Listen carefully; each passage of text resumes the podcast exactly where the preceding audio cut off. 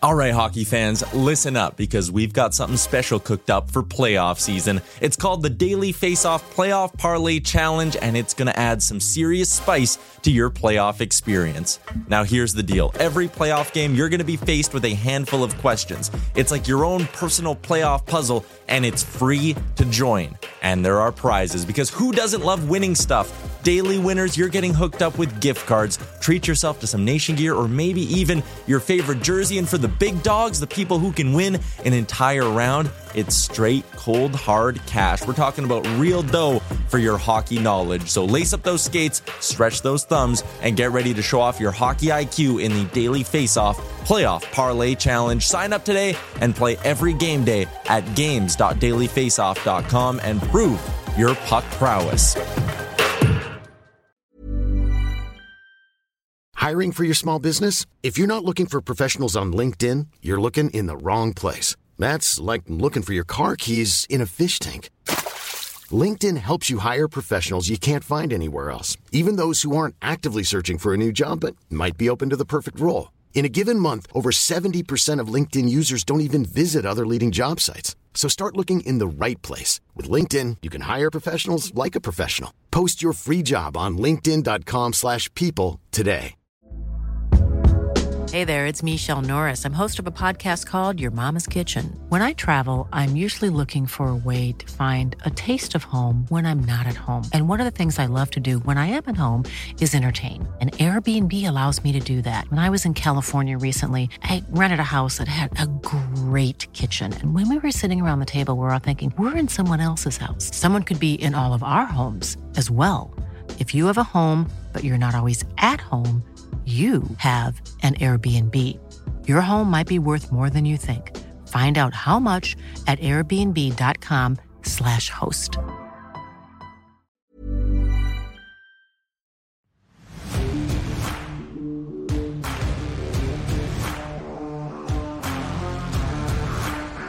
Coming in hot is presented by Betano. The game starts now. Here are your hosts, Brent Wallace, Jason York, and Bobby Ryan.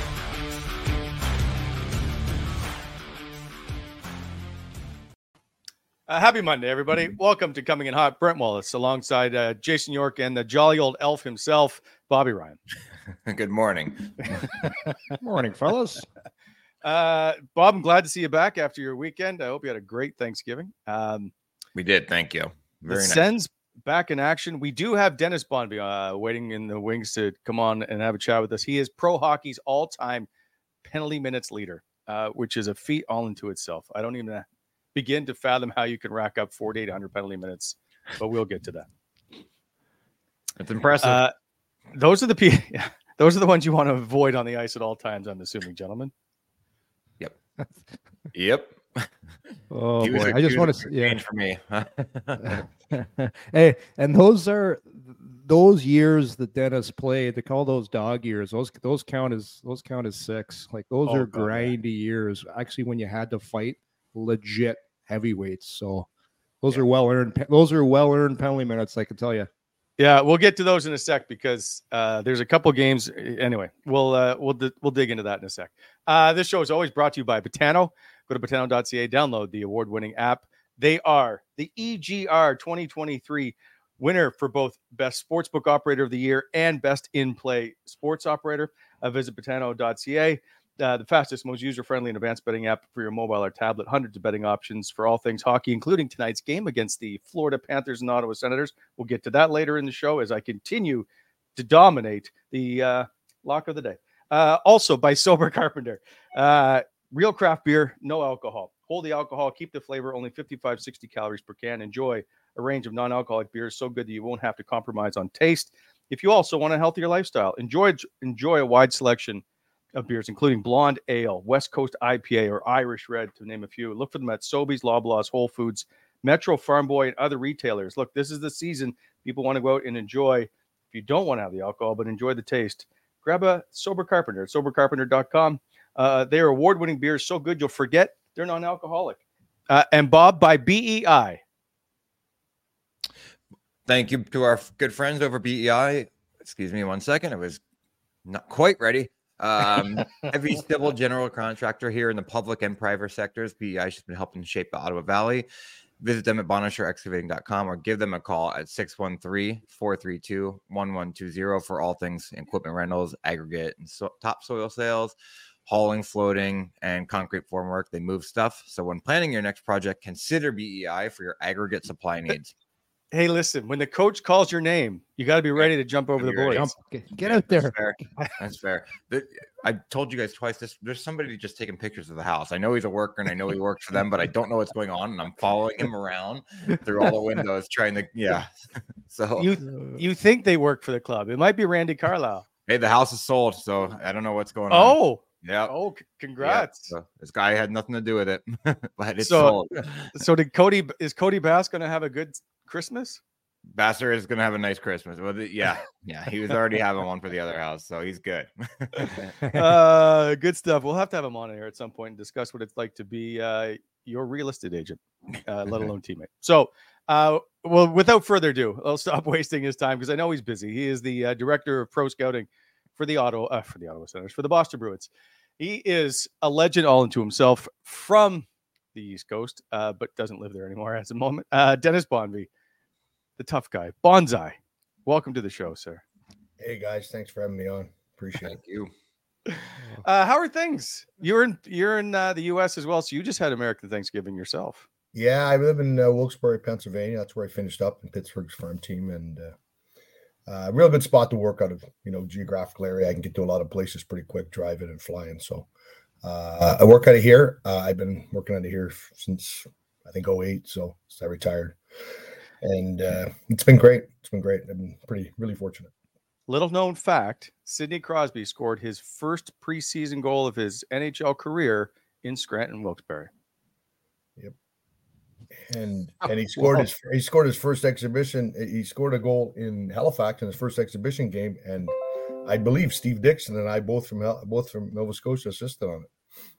Oh, Good There's for a you. beauty right Dixon there. was telling me that the other day. I don't know. I think I was around the puck somewhere. I can't believe I was close to it, but Oh, probably and one of those it stat sheets that won't exist I anywhere. probably dumped it- it in and hit something and ricocheted. or something. but Bon- Bon- Bonzai, what's your what's your connection to Wally? Like, how how did he? uh Like, come on, how, how is he pulling strings to get you on the show? What's the Uh, connection? I, I I knew Wally way back from when I played in Ottawa days I guess Wally, right? So Yep. um, um, Yep. interviewed Hey- me few, interviewed me a few times. I don't know. I was probably getting sent down. Like I said, I had a lot of up and down seasons, up for training camp, down for the season. So you good. listen. I, you were always so good to me, anyway, but we've always chatted over the years because you've been in the press box uh, now doing scouting, and we'll get into that later about how you turned into a scout. Um, but first, you know what? We- We have some trivia notes for you, and I'm going to get to them right now because uh, some of them are pretty interesting. But let's start. Uh, we've named you our DoorDash hot performer, uh, and this show proud, proudly presented by DoorDash. Um, just go to the. Uh, there we go. Uh, did you know there are only 40 shop? No, my God, there's like 30 shopping days left. It's a month to go. Yeah. Uh, make gift shopping fun again with DoorDash. Shop for everyone on your list. All kinds of stuff. Just open up the app, order with DoorDash. Choose what you want from where you want. Use Double Dash on DoorDash. Multiple restaurants, stores, same delivery with additional without additional fees. Uh, so everyone can get what they want when they need. For a limited time, our listeners get 25% off and zero delivery fees on their first order of $15 or more when you download the DoorDash app and enter code NATION25. That's 25% off, $10 value, zero delivery fees. Download the DoorDash app and use code NATION25. Don't forget code NATION25, 25% off. Offer valid in Canada, subject to terms, subject to change, terms apply. Okay, so Bonzai, in Yeah. 1995, you were added to the Canadian All Star team for the AHL's first All Star game in 36 years. Not known as an offensive skill set, you did, however, score the first goal in the event's modern history. Yeah, easy on the skill set part, will you? well, I just there are other things that you're more known for. That was all I was getting to. Um, yeah, it happened. Uh, it was kind of a it was a fan and vote type thing, and we were in Cape Breton at the time, and Edmonds farm team, and uh, Todd Marchant was the first in line. I was second uh, in voting, and the lockout ended, and he got recalled, so they had to re they had to select me. So I think they kind of panicked when they did. They're like, "Oh my god, this guy's getting selected." So uh, they added Ralph Intranuovo to the to to come with me, you know, to represent us. So Uh, I was in Providence and uh, I was breaking down the wing on a line change and I got a puck and kind of just went to backhand five hole on Scott Bailey. And uh, I was kind of shocked. I was like, oh, I scored great, super. Came to the bench and they're like, we want your stick and your gloves. It's going to Hall of Fame. And I'm like, nah, nah, it's going where? They're like, oh, we're gonna take the Hall of Fame. I said, you can take my gear. I'm like, I'm done for the night. It's over. That's so good. yeah. So uh, I have just fortunate timing. Got the pass, got the pass at the right time down the wing, and whatever. I got it in, but it was it's you know it's it's quite a thrill, obviously. Yeah. Do you still have it there? Uh, I think they still have it there. It's probably way back, collecting dust in the back somewhere. But uh, uh, it was actually interesting in the game because obviously uh, I was lucky enough to be there. You know, it's all top end all star players. And probably about three shifts in, I started playing physical. I ran a couple of guys because in my head, I'm like, I'm doing something that's going to get me noticed, whatever it is. If nobody wants to bite me, then I'm going to. So I started running guys, and they're like saying it was the best All Star game ever because guys started running around and playing with a little bit of passion and energy. So, hey, you know, you know, you got to get yourself noticed somehow, I guess yeah, I think that tracks because the only All Star game I put in the American League was in Binghamton, and I think they wanted the game to end more than the players did. Yeah, it was so bad. the first shift, they were like, "You guys need to pick up the pace," and I was like, "No, we can't." Yeah, yeah.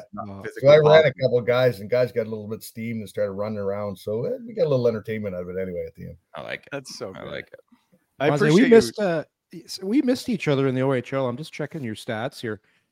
I didn't know you played for Bert Templeton and for North Bay.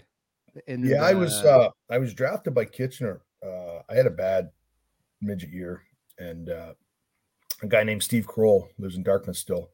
Uh, I knew he'd wanted me to play for his team that year, and then he said he worked for Kitchener, and he called me before he was going to the draft on like a Monday. He said, "I'm going up. I'm going to get you drafted somehow." You know, I'm you know. So I ended up going 19th round, 277th overall. I think the janitor called my name out, but he called me and he said, uh, "We got you drafted, so get ready to come in, you know, middle of August or whatever." I said, "Awesome." So I trained as hard as I could. And my dad, who's never really at that time probably been on Nova Scotia, flies up with me to yeah. Toronto. We go to Kitchener in a in a thing in a in a van and uh, go to the rink the day before. I'm all excited watching. I go back to the hotel with him, and he goes, "This might be too much for you, son. Maybe we should just go home." I'm like, "I'm not going home, Dad. I'm going to be the toughest guy in camp. I guarantee you that."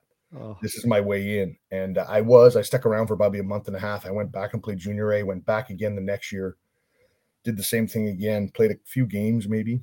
And yep. uh, I was playing North Bay on a Saturday night. I think I went and challenged their bench and tried to get something going. And Bert was in the middle of a, like a big deal. Uh, Jamie, Jamie Miller, I think it was Jamie Miller and Jamie Caruso. There was a bunch of guys going back and forth. And he added me in the deal. It was a three for three deal he told Joe he told Joe McDonnell if he said if you had this kid in this maritimer, like we'll do the deal. And Joe's like, what? This guy.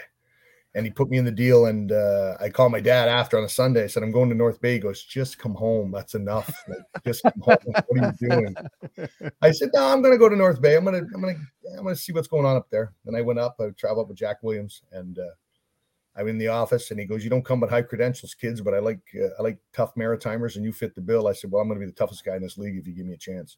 Just give me a chance. It. Hang around. You know, I'll work with yeah. a figure skater and work on my edges and work on my game. I promise you, I need to work on it, but I'll fight anybody anytime." And that was so, my way in. And that, I wasn't trying to be barbaric, but that was my way in. You know, like oh, he absolutely. Me, he said that's you got to do something better than everybody else, and I knew that I could I could hang in that way. You know, I, I knew I could hang around that way. So I heard you were doing three plates uh, on each side of bench press at camp at like 17 or whatever. I'm not doing it now. yeah. Yeah, I uh I worked out a lot. Yeah, I was training all the time. Uh that's what I that's what I did. You know, I was when you're training, somebody's got a strong point with your arms or your legs. My I was always strong in the chest and I I could bench. My buddies and I back home always pumped the weights and did that stuff. That's what we did at home. So uh, yeah, I was I was pretty strong. I don't know how much it was at the time. Probably it was a pretty good number though. uh, okay, so we'll get to the fighting, but in order to do that, I need to explain to people your hockey career. So uh, we're just going to do the uh, did you know part of the day, which is brought to you by Wendy's. Uh, Wendy's letting you real food in your fantasy teams this year. Win the daily face-off survivor pool. Uh, Wendy's rewarding you with weekly prizes. Download the Wendy's app and score yourself 150 bonus reward points on your first order, and grab the sweet victory of mouthwatering from the mouth-watering jaws of defeat with some fresh, never frozen beef.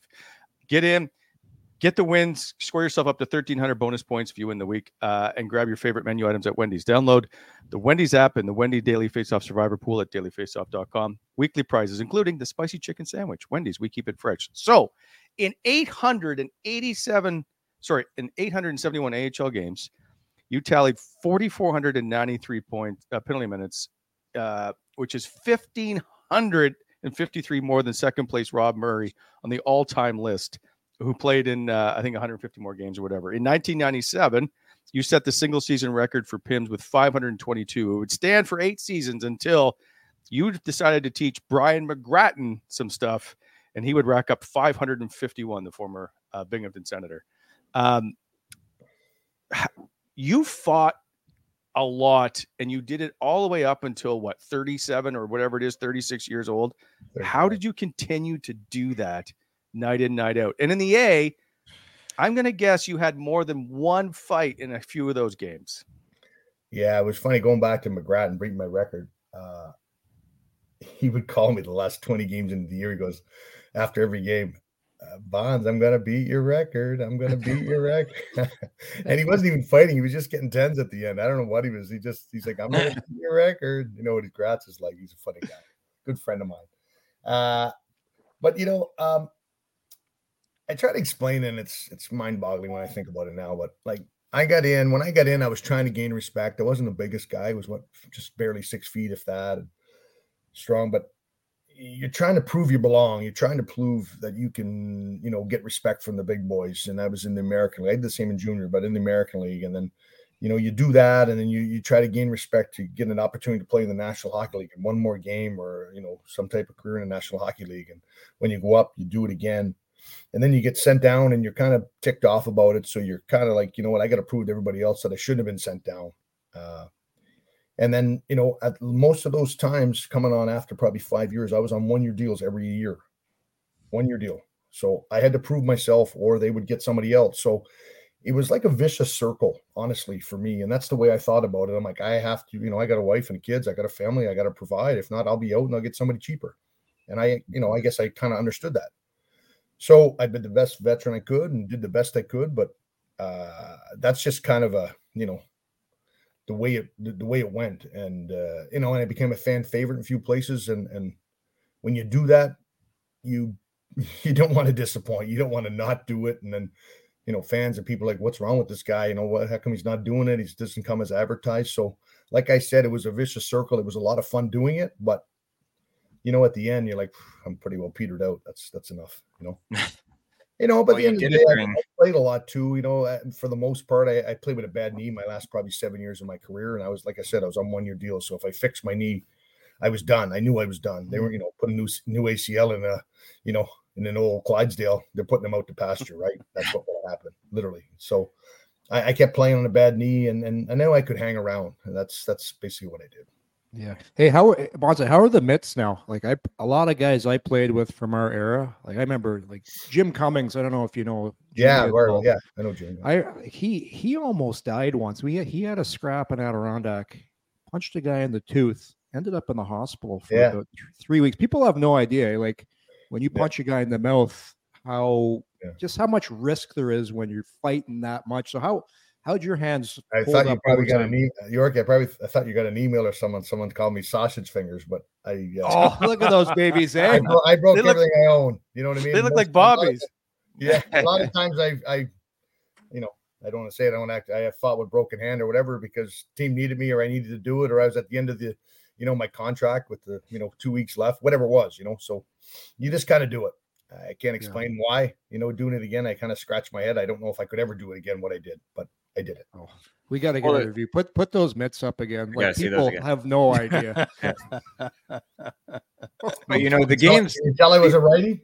yeah, the games changed so much. Nobody's gonna ever have to do it. I was thinking back to when I played, and I don't know if we actually crossed paths. I don't think you did, pl- Bobby. Yeah, because I came in, I did a couple of the playoff runs in like 05, 06 with Portland. Um, Yes, and I want to say we that did, you we were, did in Portland in the in the wish we did. Yeah, and I the- thought that maybe you were in Wilkes-Barre my last year. Um, when, when you were going up the middle with the puck, I was up in the stands watching you. Yeah, yeah, but we had you know we had a good team. We had Eric Weinrich and those guys. We had we had a real fun team. Um, but I remember getting into that league, and that this this is like I think I saw kind of the beginning of the end in that league where we were dressing Trevor Gillies and Mike Hoffman as flanks on the wings for the fourth line because the next team was dressing yourself and somebody else. It was just Yeah. a different a different time. So the game's changed so much. I think that uh, you know there's a bit of a dying breed mentality amongst um, you guys that play the game a lot differently than the young guys that respect to the young guys that do throw the throw it around now, but just not the 100%. same. It's That's not. the way it is.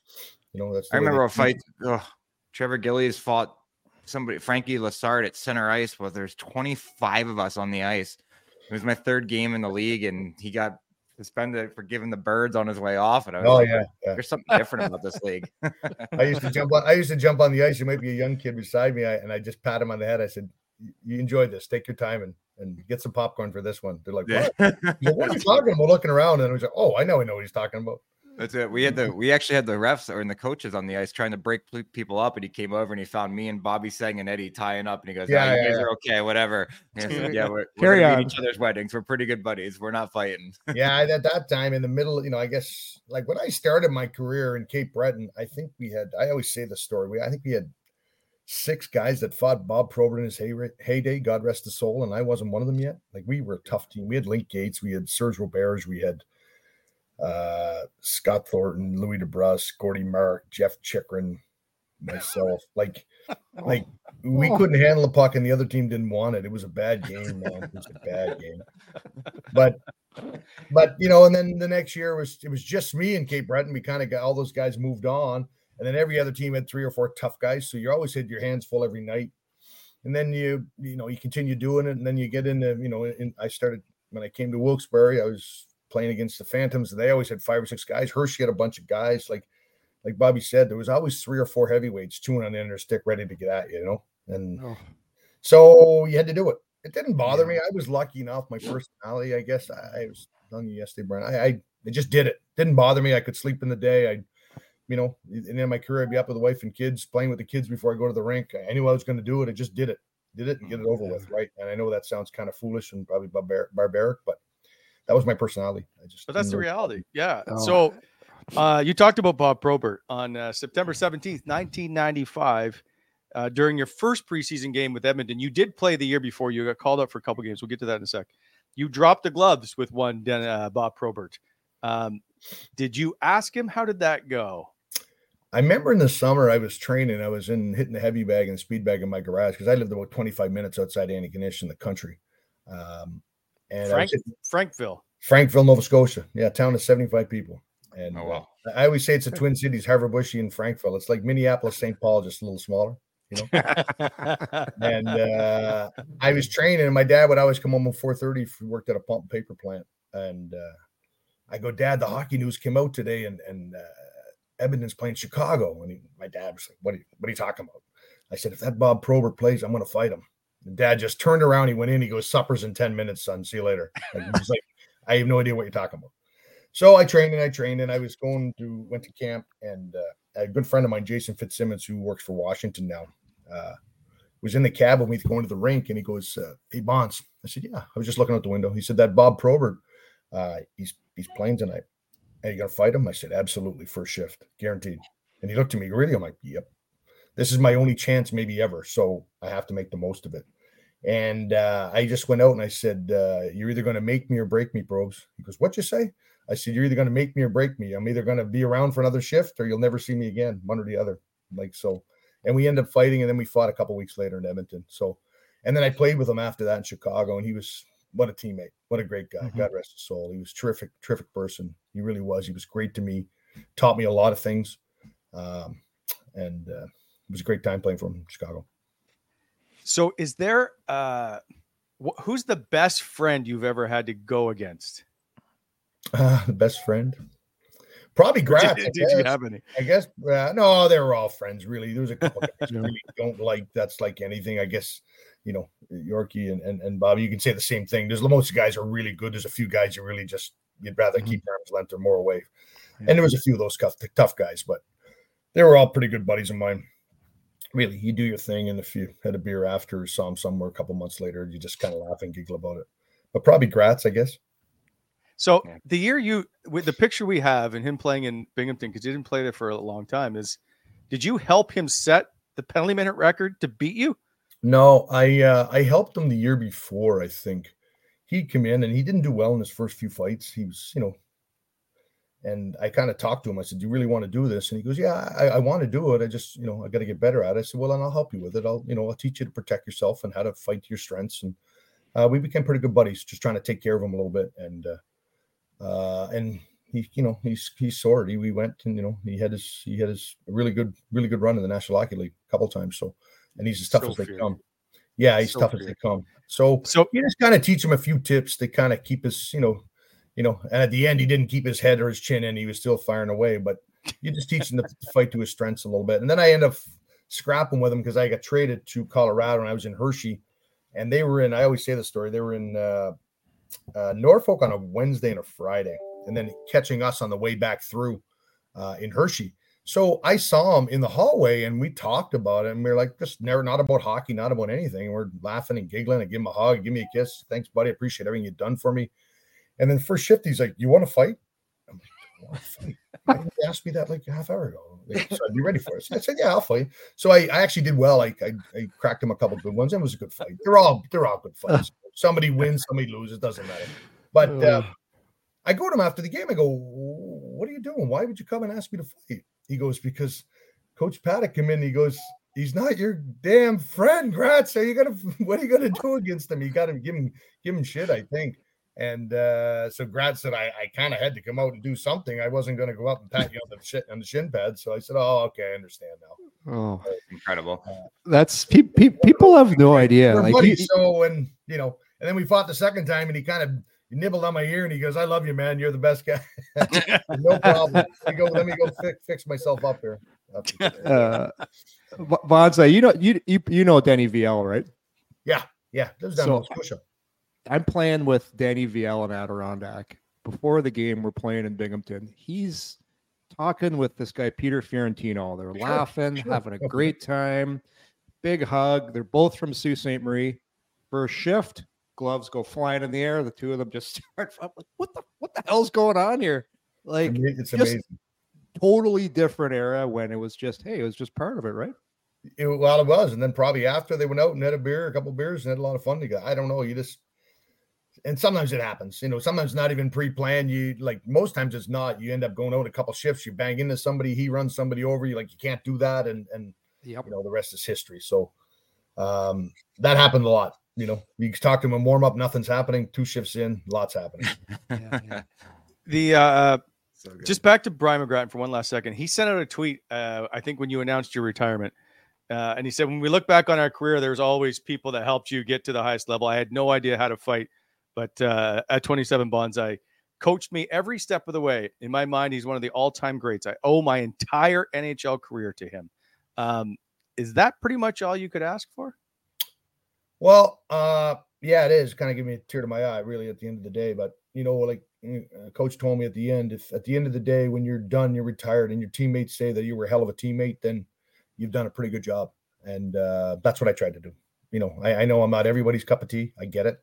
Uh, I tried to be the best person I could be, the best husband I could be, the best father, the whole bit, and and have guys over for supper and take care of them and do all that stuff that needs to be done as a veteran and a person. And you know, uh, and help them out. I, I knew where I was at in my career. I, I knew I was trying to struggle for another game in the National Hockey League. I knew I was more of a minor leaguer than, uh, but at the end of the day, there's a role there too, right? And and I accepted it and I did it, and I had some really good veterans around me that helped me with that along the way.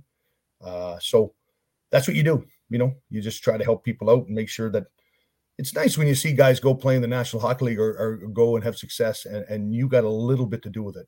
Maybe a little bit, maybe a lot, maybe you know and and that's how I thought of you know myself, and I, I told that to other veterans. If you can help guys out and you can see them going and doing really well, that's a feather in your cap. Really, at the end of the day, that you, you've you've done a good job. yeah, absolutely. Uh, it should be pointed out, and I completely apologize for this, Dennis. At the beginning, I meant to say you are about to be inducted in the American Hockey League Hall of Yep. Fame this coming February. So, uh, congratulations. Uh, what is your reaction to knowing, hey, somebody who's not known for scoring 50 goals a season is being recognized as being a Hall of Fame player? Well, it's nice, and if you ask Scott Howson this, he would he would actually tell you, and you'd laugh because he called me. I was coming off the golf course uh, on my way to a hockey game, to go to game in Philly, I think, and I saw his number on my phone, and I'm like, oh god, what did I do now? Did I do something? I had to backtrack. I must have did something, or went after said something to a ref, or did something, and and uh, then I called him back, and he goes, I got uh, I got good news for you, and he told me, and I, I I kind of just clammed up. I, I was in tears. I, I, didn't know what to say, right? Because when you're recognized and amongst your peers and amongst what you did the last how many years, it's it's pretty nice. And uh, I, I just said thanks. I was choked up, and I ended up calling him back and said, "Listen, I really apologize." I, you know, and he's laughing. I said, "I didn't mean to kind of break down, but you know, like when you work towards something, you work towards a goal and give it everything you got to be recognized in that light is is it's it's pretty nice. It's pretty nice. Yeah, absolutely, absolutely. Should we see more people in the National Hockey League? Uh, sorry, in the in the Hall of Fame, like like Bob Probert and all of these types of guys who, let's be honest, they did define a position.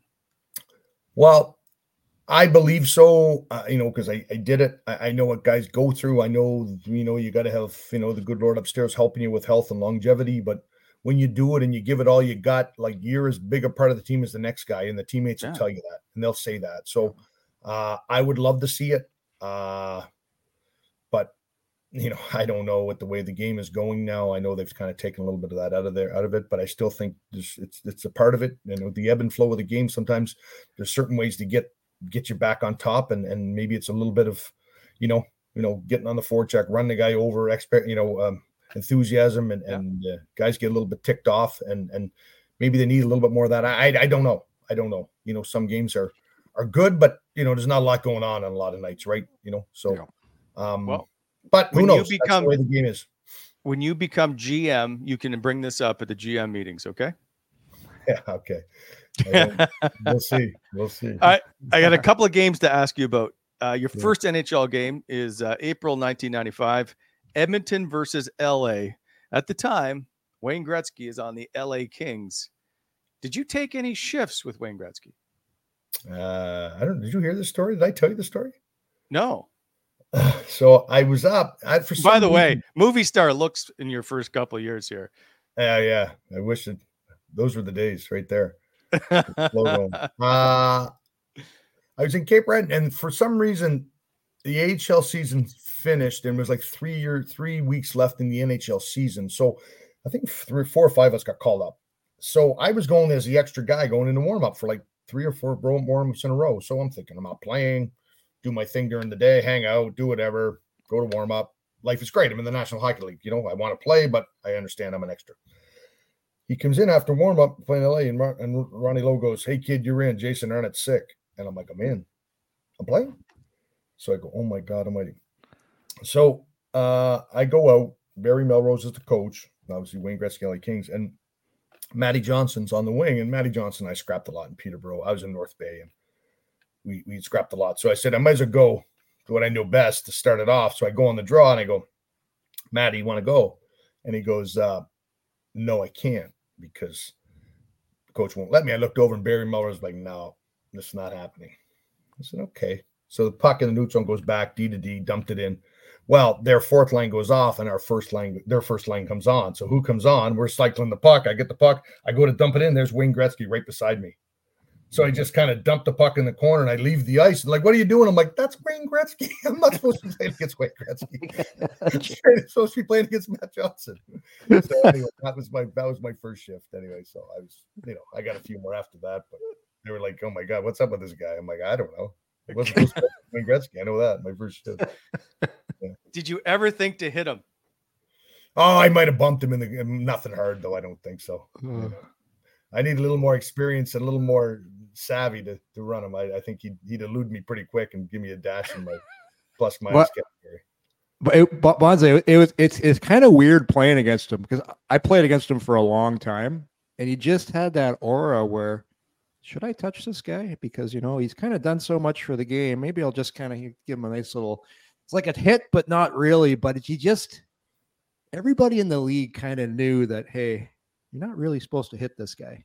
Well, I, it's called respect. You know what I mean? I, I, I wasn't going to do that. I wasn't going to run run anybody. You know, I'd run you know, a mucker, a grinder, or a tough guy for sure, or maybe a six or seven defenseman. But the stars, I, I kind of, you know, I got to get my feet underneath me a little bit and get some get some experience before I start doing that.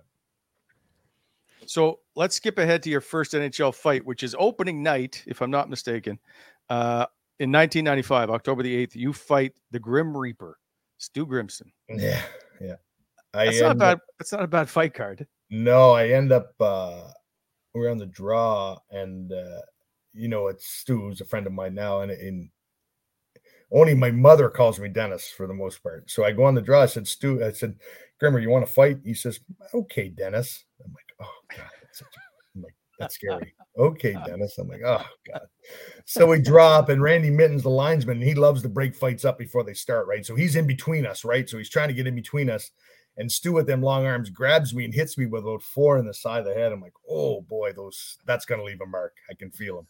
So I ended up getting the linesman out of there and I threw a couple and hit him with a couple good ones. It was a good fight. It was fine. And uh uh, and that was it. So I was kind of the box. I went to box. I'm like, I'm going to feel those, but whew, I survive. I, you know, I can I can hang around a little bit longer. So So good. yeah. Uh, do you have a favorite fight? Um, probably Proby. I think Bobby Probert. You know, God rest his soul. He was the guy. You know, I know he was coming back from you know getting on the you know downside of his career, but he was he was the guy. Uh, you know, but I ended up fighting Ty, and I fought fought lots of guys. You know, Tony Twist. I think I had three with, but you know, they're all tough, and you're just all you're doing. I doing. I'm just trying to gain respect. Just trying to prove that I can belong. I can hang around. Really, at the end, I wasn't the toughest guy, but I think I was somewhat fearless. You know, I think for lack of a better term, and I, I would just I do it because I had to do it, and I knew I had to do it, and I, I just like I said, I proved I just I could belong there. You know, I wasn't the biggest guy, I wasn't the best player, wasn't, but I could I could hang around. You three, uh, three, three. Hold on, three against Twister. Like Twister for for our younger people that are listening here and watching. Like that guy was an absolute beast, Bonzai. Like he was Yeah. probably pushing about two fifty at the time. yeah, right? he was he was a big strong man. You had to be careful with him, but I, I did. I you know kept him out. I got my got my licks in here and there, and uh, but he, he was tough. He was strong. There's a There you go. video of you fighting Tony Twist, and the thing I noticed about it, the tie down is on, but it looks like his collar is about four sizes too big because Yeah. as you grab it, it comes all the way, like his entire body's exposed. Yeah, probably it could have been ripped. It could have been. They sometimes would you know cut. I don't Well, know. They might cut them whatever. If he altered it a little, yeah. Yeah, they did. They, they did alter it the way they wanted to alter it. I'm sure. I didn't do that. I tried a couple times and I didn't like it. I, I just felt like I was swimming, so I just went with a regular one and did my thing. But some guys like that. It is You uh you fought Bob Probert, by the way, with him wearing number 95, which should be a trivia question if you ever uh yeah, go somewhere. Because yeah. that's when he ca- he switched his number to 95. He's like, I'm switching it back. Um, there's a couple times in the National Hockey League, I think twice, you fought twice in the same game. Um, Which is in, like all into itself is a, a feat. But I'm curious about Sean Brown. Your last two NHL fights are against the same guy, eight days apart. The two of you were teammates in Boston at one point and were teammates in Cape Breton, Edmonton. Was there anything behind you fighting Sean Brown? Not a little bit, nothing. Brownie's he's a good friend of mine. I, I played with him in, in Hamilton when he's there when he first started, so I kind of helped him bring him along. Real good kid, real good kid. Had had some talent. Uh, and uh, came to Boston and we actually hung out. We were line mates, teammates. Uh, he stayed there. I left. Maybe that was it. I don't know if he took my job, but he was one of the guys I, you know, I left and and I don't know how much toughness Boston had at the time or not. So maybe he was the guy that I said, well, maybe I I, I should just do it and get it over with, type of thing. You know, there's there's no animosity though, no nothing. Your last NHL fights are in an Ottawa Senator uniform. Yep. Correct. Yes. Mhm. Uh, um, so I'm looking up videos and fights, and it seems like you don't ever have a fight that lasts like 15, 20, 30 seconds. They're all like two and a half minutes. And I'm like, the Ryan VandenBussche fight is like 220 or something. It's the longest fight in Wilkes-Barre Scranton history. I- I'm like, give it up. Like, what are you, how exhausted are you by the end of this? I tried to a few times. I asked him, I'm like, hey, we done? We'd fought him uh, two weeks before that. It was in Hershey. It was after the second period. We were down 2 1, and I kind of at, at the back behind the draw. I said, Do you want to go, Bush? He goes, Oh, really, Dennis? I said, come on, come on. We got to get my team going here. We're, we're dead. So I got the upper hand on him a little bit, you know, and I think he was ticked about the timing of it all. And I get it. I, I totally understand it. Bushy's a heck of a guy, great guy. And uh, he was waiting for me when I came back into into Wilkes-Barre. I was in Hershey. I knew he was. So I'd be going to, I'd be just going to step out on the board and he'd be looking at the end, trying to see if I'm coming out. Right. So we come out on the face off. He's going to go and we fought. So we were going and I, I we went for a little bit. And Then I asked him, you done? He goes, no, no, not yet. And he said that about three or four times. He wanted to keep going. So, and he was like that. I, I'd scrapped them lots and it was, there was a lot of, uh, both of them were probably, all of them were always over a minute, I guess. Small details are big surfaces. Tight corners or odd shapes. Flat, rounded, textured, or tall. Whatever your next project, there's a spray paint pattern that's just right. Because Rust-Oleum Custom Spray 5 and 1 gives you control with five different spray patterns. So you can tackle nooks, crannies, edges, and curves without worrying about drips, runs, uneven coverage, or anything else. Custom Spray 5 and 1. Only from Rust Hey, it's Danny Pellegrino from Everything Iconic. Ready to upgrade your style game without blowing your budget? Check out Quince. They've got all the good stuff shirts and polos, activewear, and fine leather goods, all at 50 to 80% less than other high end brands. And the best part? They're all about safe, ethical, and responsible manufacturing. Get that luxury vibe without the luxury price tag. Hit up quince.com slash upgrade for free shipping and 365 day returns on your next order. That's quince.com slash upgrade. Wow. Nice. Yeah. What you're hearing are the sounds of people everywhere putting on Bombas socks, underwear, and t-shirts made from absurdly soft materials that feel like plush clouds. Yeah, that plush. And the best part? For every item you purchase, Bombas donates another to someone facing homelessness. Bombas. Big comfort for everyone. Go to bombas.com slash ACAST and use code ACAST for 20% off your first purchase. That's bombas.com slash ACAST. Code ACAST. It's staggeringly long for me. Um, so when you look back uh, at all the penalty minutes you've racked up and everything you've done, what are you most proud of? Um, hopefully to say that I was, I was a good teammate. I you know I stuck up for guys. I took things personally. You know, things happened to my teammates. I took them personally. I didn't let anyone get taken advantage of. But at the end of the day, like when I got called up to uh, Edmonton, I had 13 goals in 35 games. When I got called up to Pittsburgh, I had 26 points in 29 games. I could, you know, when I get an opportunity to play a little bit, I could I could play and put up some points and you know and still do my job, which is play rough and tough and protect my teammates. So, um, but I, I think just to say, hopefully that I was, you know, you know, a good teammate and I, I, you know, I, I did my job and I made sure everyone felt comfortable in their skates and and and uh, you know felt felt comfortable on and off the ice as as, as a teammate uh, I want to ask you uh, two quick questions, and one is about your uh, first NHL goal. I guess we should also call it your uh, last NHL goal. Yeah. uh, yeah, scored on Chris, Chris Osgood. Uh, yeah. Can you take me through this?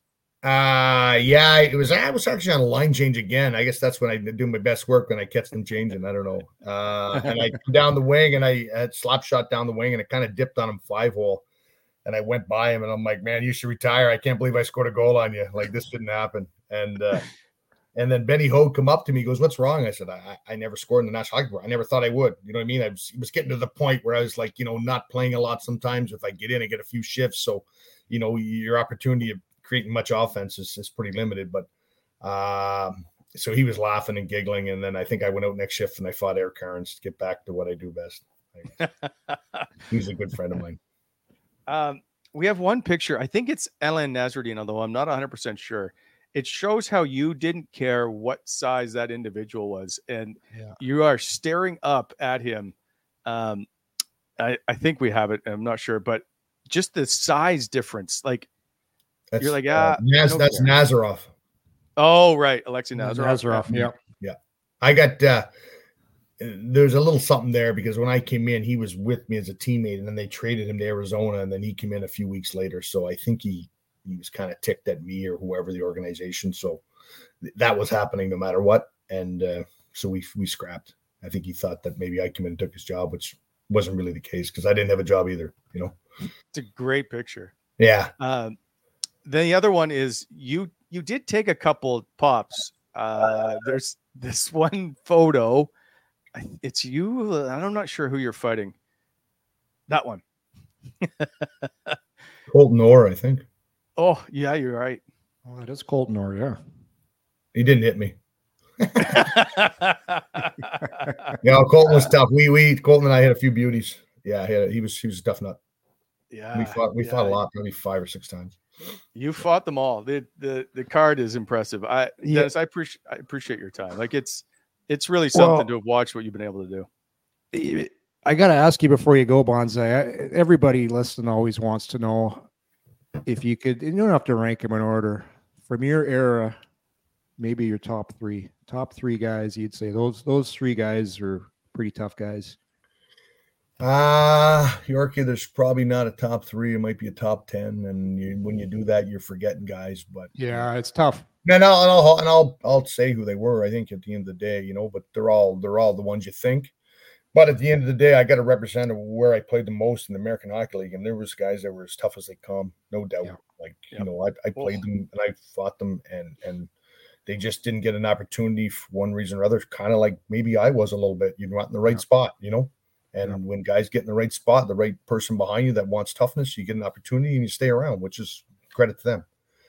Um, but toughest, Proby was the toughest. Tony Twist, Ty Domi, fought Gino a lot. You know, Gratz in the new era, Colton Orr, Eric Godard was as tough as they come. You know, uh, Razor was as tough as they come. There was lots of guys. I don't want to forget anybody either. Yeah. I fought Paul Laus a lot, who was really tough. People didn't know how tough he Oh, was. Stu I played. I I played junior with Loser. re- Really underrated, tough guy. Oh, a big right hand. You had to be careful. Uh, yeah. Stu Grimson. Geez, I'm forgetting. Matty Johnson was tough. Yeah, Like there, like you can go on and on. Boogaard, God rest his soul. Mm. Was I never played him, but he was tough. VandenBussche always surprised me VandenBussche- because because he's because he wasn't that big, right? He was the toughest pound for pound, right? And, Yeah. and uh, he, you know, he, he took a bunch, but he gave a bunch. And uh, good, good, good man, Vandy. Really good man. Uh, he was really You put Peter Worrell into the bench in Boston. Yeah, yeah. Peter was tough. He I don't know if he'd love to do it, but he did it. You know, he's big, big, big man. Georges Laraque was very tough. I didn't mean to leave out George. Very tough. So tough as they come. So strong. Uh, so it goes on. Every team had him. You know, Jimmy McKenzie's as tough as they come. He fought them all. Maybe he should be up Yeah. there with all the big boys. He was dear friend of mine. So tough. Hey, I played with him in that. I played with him in Nashville, Bonzi. I actually thought like he would let up because he was so No. strong, and he'd have he'd have a guy like a smaller guy. He'd be like, ah, all right, we're done here. like Yeah. Both hands. And he Oh. Jimmy's Jimmy should Jimmy's up with the big boys all the time, man. He was as tough Yeah. as they come. yeah, And I'm forgetting my dearest friend, Dave Brown. He is probably the toughest. Right. Right. Joey what about Brad Brown?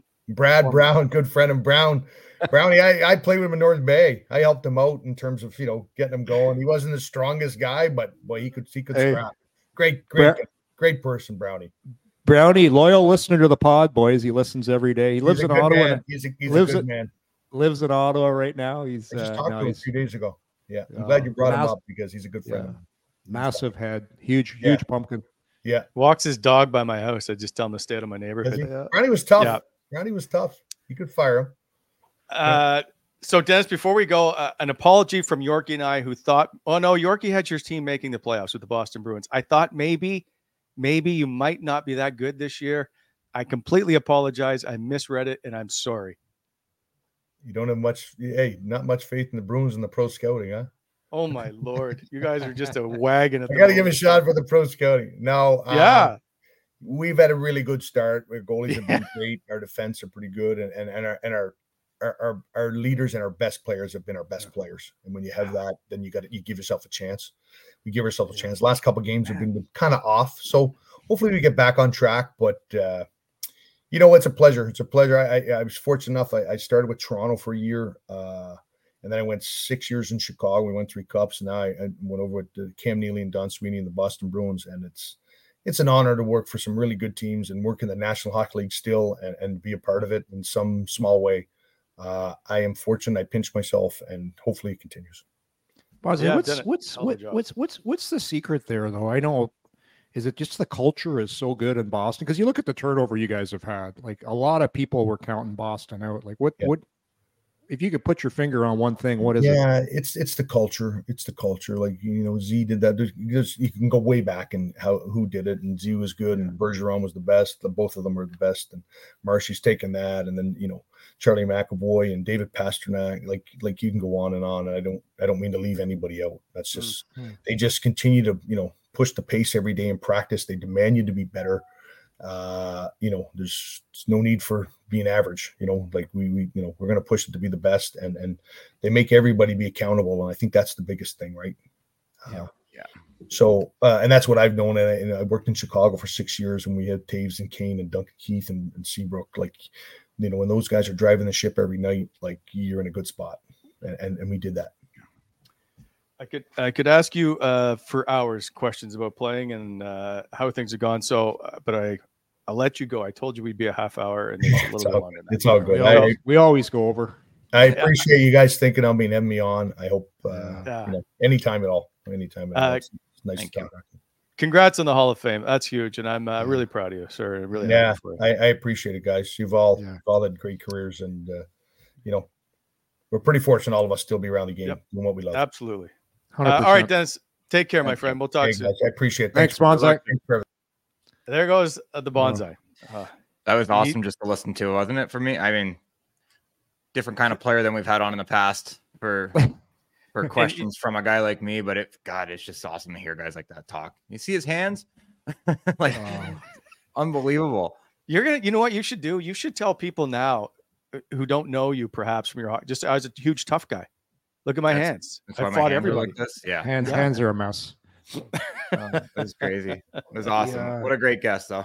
Yeah, I would say that that that era, that era that Dennis, I'll call him Dennis like his mom did. I love that. Only my mom calls me Dennis, unless it's Stu Grimson looking for a Yeah. fight.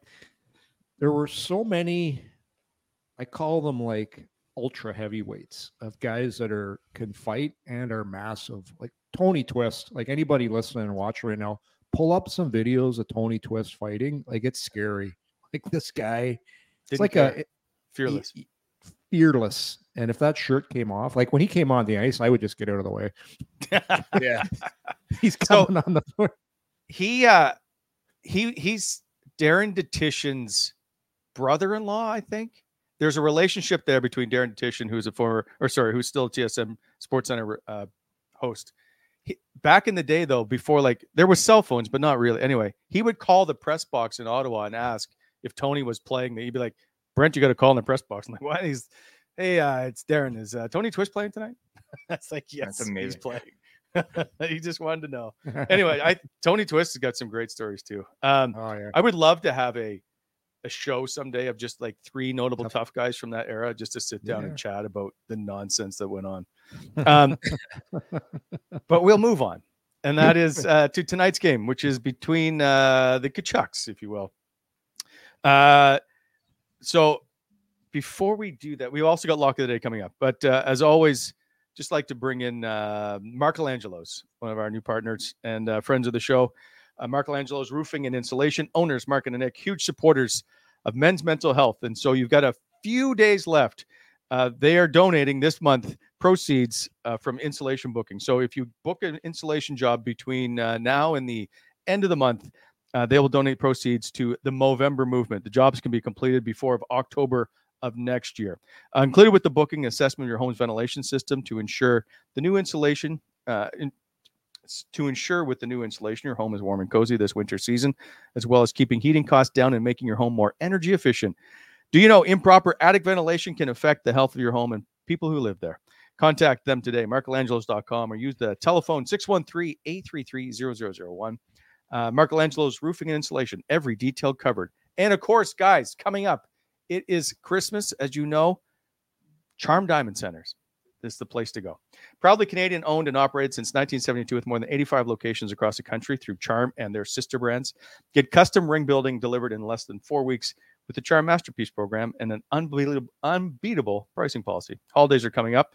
It's the perfect time to check out a large selection of Canadian lab grown diamonds, mine diamonds, and don't pay until 2025 with their instant in-store financing.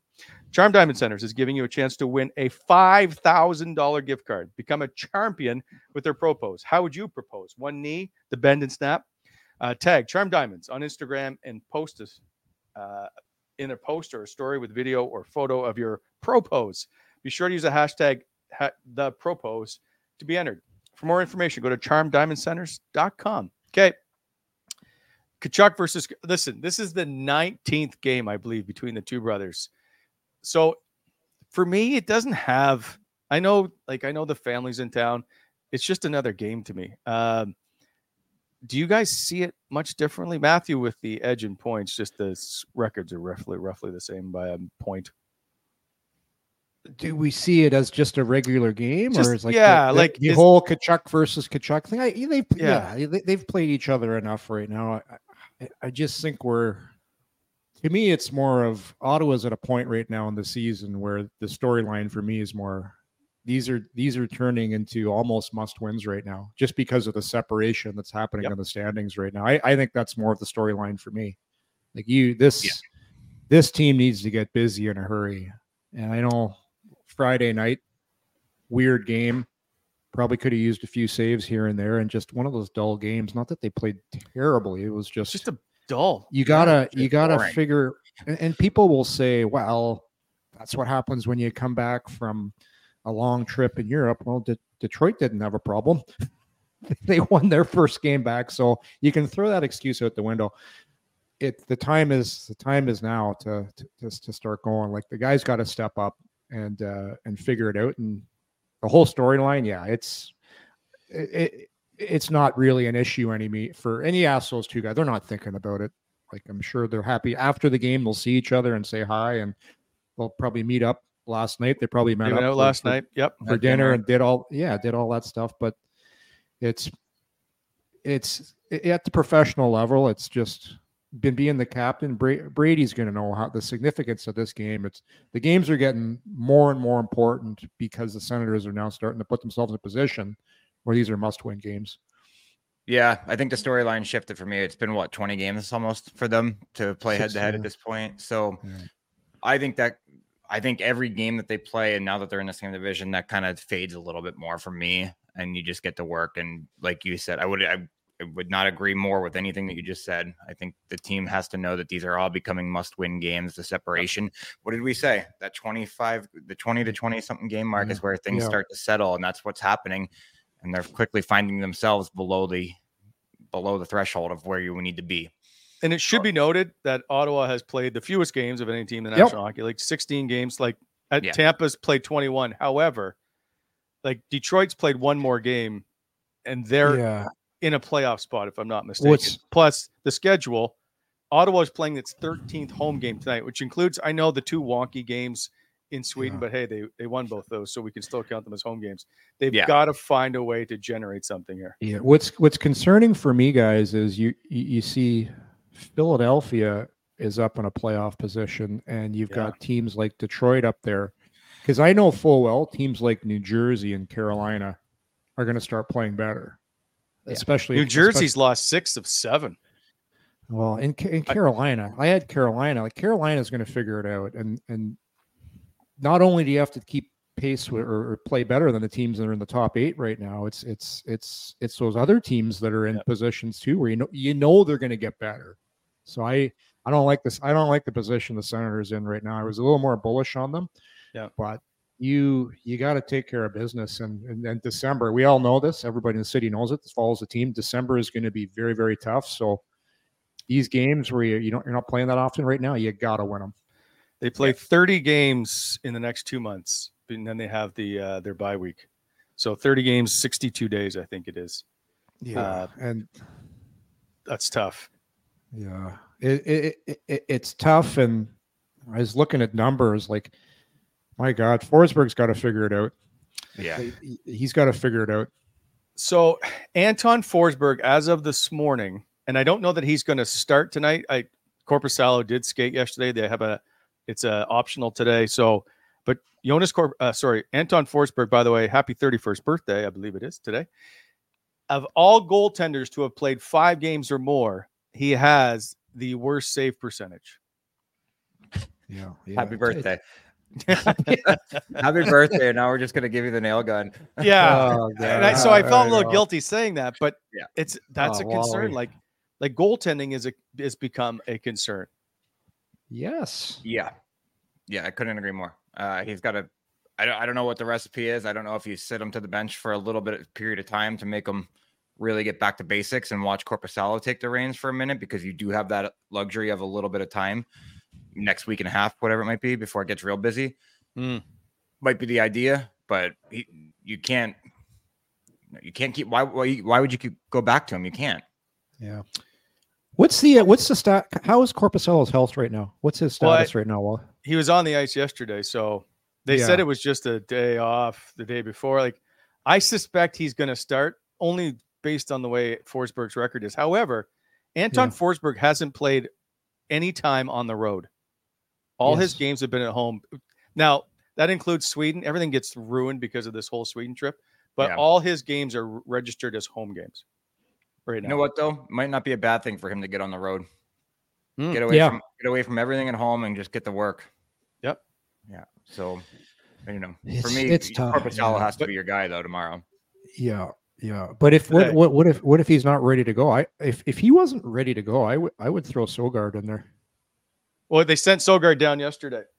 Okay, Well, so not- obviously, oh, maybe not. Corpus- Cor- They if- if did, yeah, but it would be a hell of a message, wouldn't it, to Forsberg? Do you want to send it?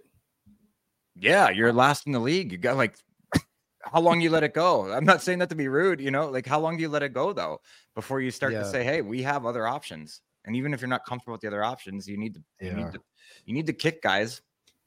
Okay, but yeah, But if so, if Mads Sogaard goes in and were to lay an egg, then aren't all the fans going to be, what is DJ doing? We have Anton Forsberg, put him in there. yeah, I I feel like no matter More what, of the what- I- fans are going to but- say, "What is DJ doing?" but look at it, look at it, look at it, look at it the other way. If it works, then you're like, look yes. what I did. Guy's a But genius. then, but then you've created an issue, have you not? Yep. Really, it's there's no issue. The issue is if you got to win games. So that's the issue. So and and when you know some of the and I hate I hate dumping on guys, and I'm a big I'm a big Forsberg guy. Like I, I love what he did coming back. I, I, I thought he was gonna have a great year this year, and hopefully he can still figure it out. Like and there still is time for him to figure it out, but it's unfortunately the NHL is a results oriented business and your goaltender, like we always say, show me a goaltender that's playing well, and I'll show you a team that's winning. And and, Mhm. and right now, right now, they're just not getting timely saves at the right time. And teams they're playing against are. And that's not the only reason they're winning. They're still making mistakes in their own zone. Like you look at that last game, there's some that one that one goal in particular off the face off where there's two guys left in front of the net and guys are puck watching. But you know, the, the other teams just seem to get timely saves, and, and Ottawa's just not getting there right now. So I hope he figures it out because he's got, know, from everything I've heard, hard worker, great guy, and, and those are the types of guys you root for. But like I said, it's a results oriented business, and they, and they need wins. uh, I don't know anything about the player, but everything that I hear is extremely positive. So you kind of Yeah. want to root for guys like that. Yeah. So I, and this is where I think fans, I want them to understand. I'm not singling a player out. I want Anton Forsberg to take the reins and be a very, very good goaltender the rest of the Me way. too. But we do have an obligation to point it out when it's like when it's like that. So that's all I'm trying to say. I'm not dumping on a guy. I don't want to dump on a guy's birthday. I'm always going to side with the player. But at a certain point, you have Yeah. to, you have to make a change. Maybe the change is just a kick in the teeth. And it's Yeah. we're gonna dress Yeah. Sogaard in front of you. Maybe it's hey, you're not gonna play until we feel like you're back to basics. So let me put it to you this way, because uh, you're in the room. w- Well, let's just say you're in the room currently at the time, both of you. Team doesn't play well defensively, and so not every goal is Anton Forsberg's fault. They could use a save occasionally here and there on certain goals, Yeah. but is it if they don't dress him? Is it a message to him and not to the players? Like, does do the players? And we go back to accountability. So I don't even know why I'm in this conversation, but Yeah. at what point is it the guys in front need to be better? Like this isn't all on Anton Forsberg. No, he No, got hung out to dry a few times. But we, what we do say is Craig Anderson said it best. Every goal is still a goalie's fault because you only have one job. that is it. Andy. I love Andy, but he would say that consistently. He said every goal is a goaltender's fault. So, you know, say it however you want, but that I would agree with you, Wally, that if they dress Sogaard and put him on the bench for whatever reason it might be, it's a message more to Forsberg than the guys in front of him. Yeah, at the end, I- at the end, at Wally, at the end of the day, at the end of the day, he's got an 850 save percentage right now. Yes. So you can't, you can, you can. It's just you can't have that at the National Hockey League level and win games, and and it's just it is a fact. And I, I hope he figures it out because, like I said, I I, li- I I like I love players that work and they're grindy and they're and they battle and, and their and their path hasn't been easy to get to where they are because I can relate to that. So I hope he figures it out. And you know, if once he gets back in there, that's that's part of the grind to be in the NHL. It's you're gonna have ups and downs. It's it's when you knock down, do you get back up and what do you do with it? So far from over, but I'm just saying 850, not good enough. So it be bad to point out that his is worse than Jack Campbell's? That's not even yeah, that's yes. Now everything everything I said just trying to build rapport with the fans, you just totaled. Thank you for that. Yeah, yeah. That's Well done. Uh, by the way, Jack Campbell's save percentage apparently is the is worse in the AHL. yeah. What Well, happened? he had a shutout the other day, didn't he? Yes, but it was still worse, I think. He got shelled his first game in or second game in. I remember seeing that. But Hey, it could be is- it, it could be in guy that needs- Carolina, allow True. eight goals on 14 shots. Oh, Bob, Bob, you've played in Anaheim, you've played in Ottawa, and and I always say this, it's especially for goaltenders, it's such a different animal playing in a Canadian market. Like the, Oh the- man. like some goalies, it's just it's so tough mentally on you. Like it's just it's a totally different animal.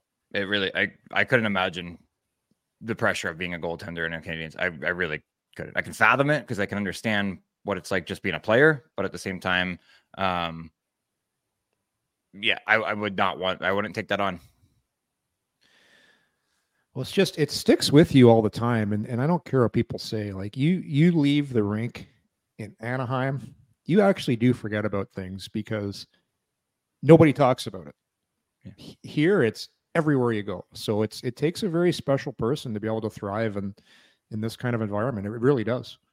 Imagine the difference between playing in Anaheim where you can go you can leave and go surf all afternoon or your drive home has to be TSN 1200 because you want to know how bad things are. that's how that's how it was. Uh, or you could listen to Wally saying Jack Campbell, he's Yeah. save percentage is better. Listen, I'm just trying to be factually correct. That's uh, that's all I'm trying to do. He's just Uh, crapping on a guy on his birthday for God's sake. Yeah. By the way, uh, time for lock of the day uh, because they'll play Florida tonight, uh, who have been, I think, better than a lot of people also predicted, perhaps at uh, 12 7 and 1. Uh, so the Tkachuk brothers come in, all that stuff. I, I'm going to go with Yorkie to start. Uh, I'm not going first. I'm going. I'm, I'm going last. You're in Why? first place here. You're in first place. You go first. Okay. Okay. Um, this one's a tough one for me. I think Florida's playing much better. Ottawa can pull it out if they can get goaltending. I don't know that they get the goaltending. Uh, you know what? You know, I, you know what? I'm going to go Ottawa. A four-three Wow. game. There's a guy that's playing with some house money. Need Four to to win the fans back. Yeah, get him back. Uh, Uh, I'll let Yorkie go last because I'm the exact opposite. Uh, I saw a tweet yesterday. I don't know who tweeted it. You know how those things pop up when they're kind of pushed to your feet or whatever. But it was talking about Florida and just how good they are and how they just find ways to win. Um, And it came with a clip or something. I can't remember, but I watched it and then realized that's who the Ottawa was playing. And I have, so I'm I'm just going off of the social media tweet that I saw about them finding ways to win. well, they've dominated Ottawa. Like Yeah. eight and two in their last 10 against Ottawa. It's just they've got huge numbers against the sentence. And Ottawa's last 10 at home versus Florida is three, six, and one. It's tough. It's tough. Yeah, I'm so. looking. Uh, Barkov is back playing again. Man, he's such an underrated player. Like for for for, for tough. Like Bob, how was he to play against Barkov? unbelievably hard to play against because he, he could he could play any game you wanted to play. if he was if your line was going and they had home ice advantage, he was playing against your best line every night. Um, and he was putting up points doing. He's just hard to. Yeah, he just commands so much space down the middle of the ice, but he's so tricky as well. Um, because he doesn't know what he's doing. So if you don't, if he doesn't know, you don't know. Um, he's just good with his hands, and then he had no problem with his size, being able to put guys on his back too. Like he, he's got every dimension of the game. So I liken him a, a lot like a younger Anze Kopitar. I think they're both very, very good players. And yeah. Barkov was up there for me. Look at Huberdeau since he's no longer with Barkov. Crazy, isn't it? Like he's uh, one of the worst plus minuses in the league, yeah. if I'm not mistaken. Huberdeau? Yeah. Yeah, yeah, just well, he's well. Look what he's making. This that he had the biggest production drop, wasn't it? The biggest in the history from hundred points down to whatever he had, forty-five or fifty with Calgary, and just it's it's it's crazy how much certain players make guys around them so much better. Yeah, so this uh I'm just singing Barkov's praises here. Man, Ottawa really has to win this game right now. Florida is in a playoff spot. boy, at home, home game. I, am going to go with Ottawa. I just think it's it's desperate times right now. You you you you just lost to New York.